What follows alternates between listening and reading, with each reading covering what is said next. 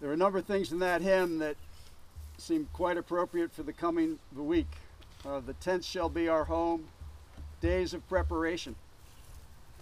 But the topic that I had for this morning was kindness and thoughtfulness and consideration. A story that occurred to me on this topic came from this spring when I heard a talk by a Holocaust survivor. And he was speaking in German, but fortunately I had William Harvey next to me translating into English. This guy, when he was three years old in 1945, could barely remember things that were happening. But his family had been taken from him, and he was in the care, well, the care, he was imprisoned. And as the war was winding down, the Allies were getting closer. And as they approached, an SS officer, an officer of the, of the German government, spoke to a cleaning woman who worked in the area and said that they had orders to kill all prisoners. And he said, Take these kids into this trailer and keep them quiet tonight. And she did. And that was how he survived. And he went back 40 years later and met this cleaning woman again uh, to thank her, and she filled him in on the rest of the story. But I think that is a good story for us to keep in mind about acts of kindness. Despite danger, protecting somebody who couldn't protect himself. And I wanted to start by thinking a little bit about why people are mean to other people. Why might this whole thing have developed in the first place? Where whole groups of people were being, being killed. But even in more local situations, why are people unkind or cruel to others? Charlie?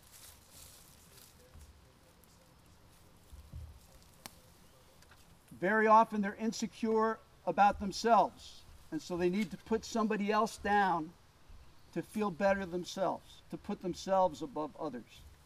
Max? Jealous. Perhaps somebody is better off. Uh, for whatever reason, there might be jealousy involved. Rabbit?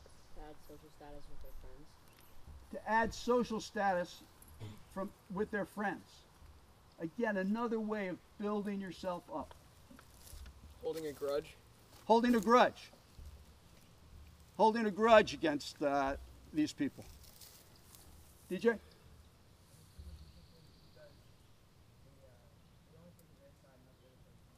Okay, only thinking about their side and not putting themselves in the other person's shoes. All these different things are things we need to keep in mind when we hear about somebody treating other people unkindly. It should hurt us as much as anybody else if, if we see somebody being treated in a cruel way. Not only if we're being treated cruelly, but also other people. Because we all suffer, our community suffers, if somebody is being treated in an unkind way. So how do we react? How should we react if we are if we are being treated in a mean way?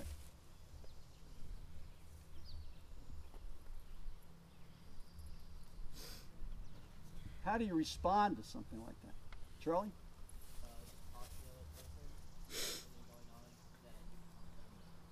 All right, maybe there's something that that other person is, is having to deal with that's causing him or her to be mean to other people. Sebastian?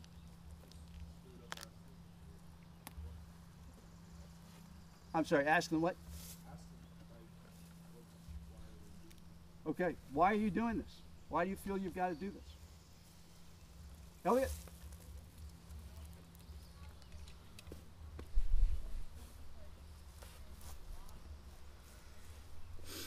All right, rather than just if somebody else is being treated in a mean way, rather than just standing by, speaking up for that person. Okay, and just let me pause for a second. I want you guys to hold your thoughts. What are ways in which we can do that? What are some effective ways in which we can speak up for somebody else? And not just Elliot, but all of us. DJ?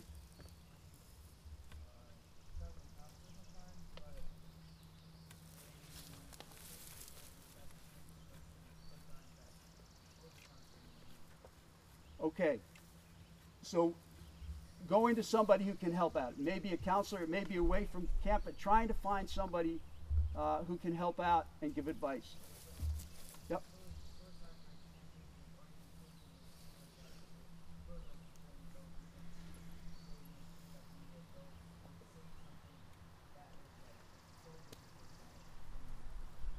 Okay, sometimes that is a hard thing to do because the adult may say something that would expose the kid. So it also cause, calls for a lot of care on the part of the adult in that situation also. But these are things that are hard to wrestle with and hard to figure out sometimes. Rabbit, do you remember what you were going to say? Yeah, I was gonna say that um, one way is to empathize with the person who's being mean, rather than assuming that they're a bad person. Maybe step in their shoes and look at it from their point of view. Okay, not only step in the in the shoes of the the person who's been wronged, but into the shoes of the person who has done the wronging. Uh, again, the uh, the idea of love the sinner and hate the sin. Now, sometimes, because of something, that person's in that person's education, the person has to deal with something in a strong manner. It may be something that's very tough, but it's very important that those things be addressed. Simon? Don't fight meanness with more meanness. Uh, there is a passage uh, from a book called um, Bringing Out the Best in People by Alan McGinnis, in which he said, he's, he's quoting, not word for word, but he's quoting uh, Thomas Aquinas when he said, the way to change a person's mind is not calling him a dummy. It's not a frontal attack but it's to go to where that person's standing, try to understand that point of view, and take that person by the hand and lead him to understand where, where you stand. Tim?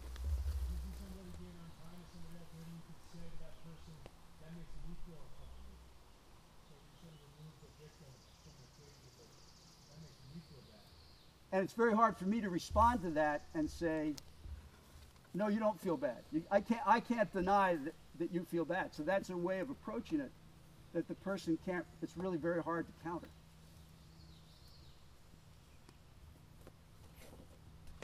DJ.